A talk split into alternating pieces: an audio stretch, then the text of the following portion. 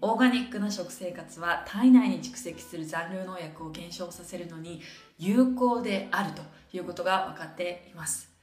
オーガニックエデュケーション。こんにちは、オーガニック専門家に向けなつこです。起業家のあなたがエビデンスに基づいて学び実習をつけるドイツ発オーガニック専門番組です。本日のテーマは農薬です。私は運営しているスクールの体験入学セミナーでよく参加者の皆さんにオーガニックをなぜ選ぶのか、そうね、質問するんですけれども、回答の上位に上がってくるのが農薬の影響が怖いということです。農薬はオーガニックに興味のある方には切っても切り離せないテーマで、今動画を見てくださっているあなたも同じようにね、考えられているかもしれません。結論から言うとですね、オーガニックな食生活は体内に蓄積する残留農薬を減少させるのに有効であるということが分かっています。私は以前ドイツの大学院と研究所でオーガニック食品の研究に従事していたことがあり、以来10年以上本場欧州で研究を続けてきました。有機食品が人体にどのような影響をもたらすかは、私にとっても長年非常に興味深いテーマであり、たくさんの研究を調査してきました。今日はその中から特に農薬の健康被害としてがんとの関係、そしてそれに対するオーガニックの有効性をテーマに、アメリカで発表された複数の学術論文をもとにお話しします。オーガニックエデュケーション。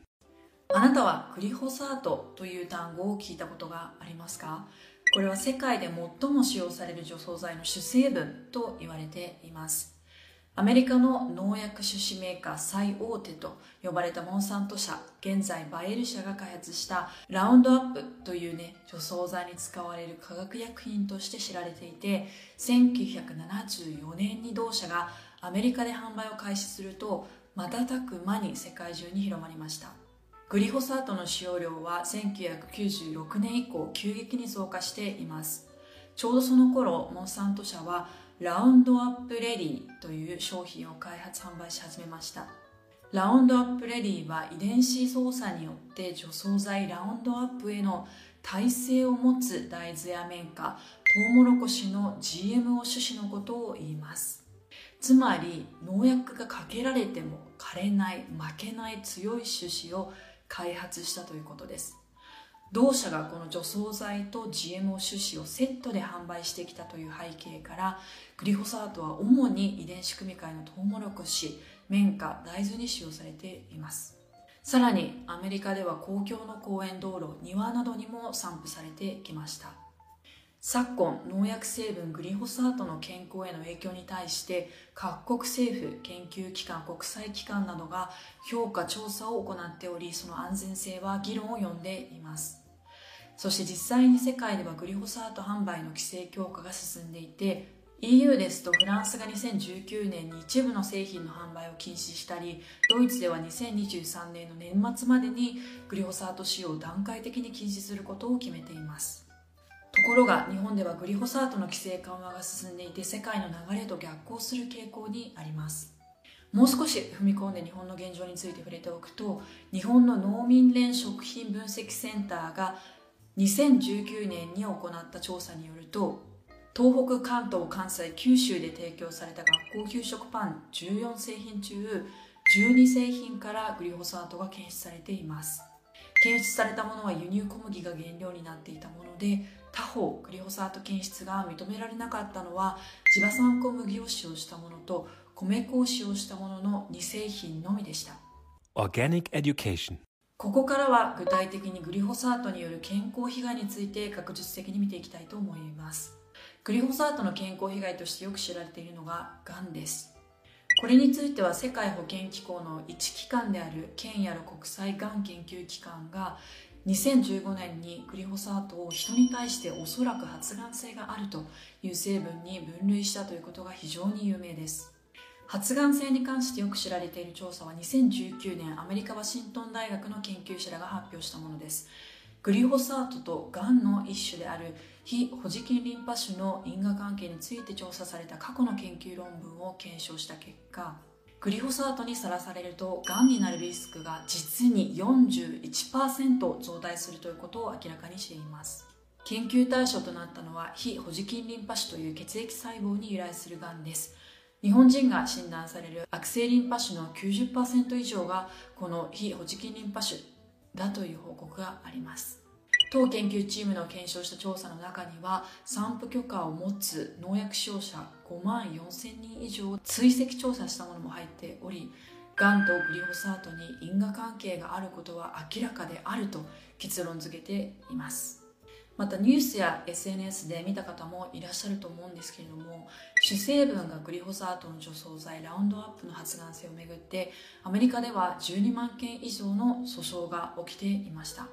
2020年モンサントの親会社バイエル社が敗訴し、最大109億ドル、日本円にすると約1兆1600億円を原告らに支払うと発表しています。さて、グリホサートを知っていた方も今回初めて知った方も、こんなに危険な農薬に対し何とかしたいと思われたのではないでしょうか。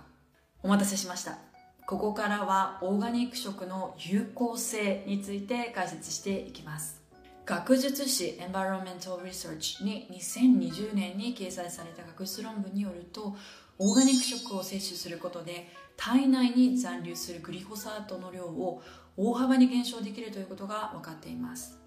これは環境保護団体地球の友に所属する研究者らがアメリカに住む4家族計16人に対して行った調査が元になっています。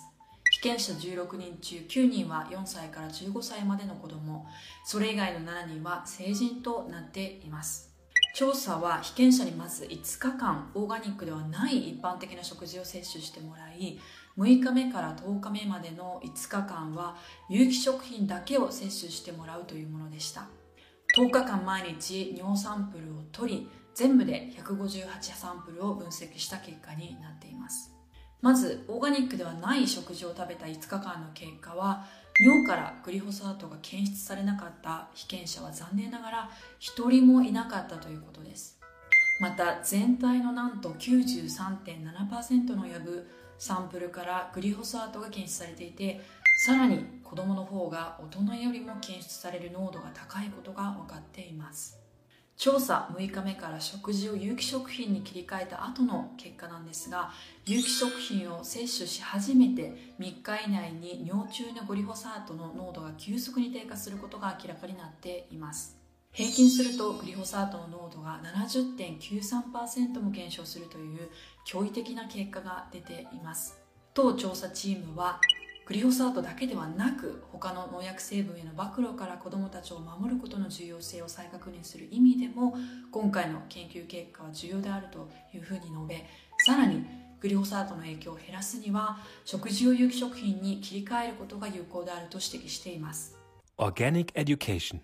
有機食品と農薬の関係については、農薬散布の有無などその生産過程だけが見られがちですが、実はそれだけではなく、有機食品を摂取することにも大きな意味があることが今日のお話から分かっていただけたかと思います。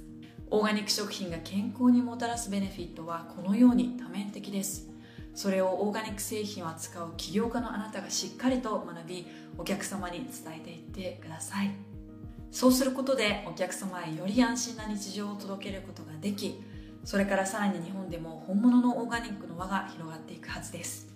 今日は農薬の健康被害と有機食品がもたらす健康ベネフィットについてお話ししましたが、もっと具体的に知りたい方はこちらの動画もぜひご覧ください。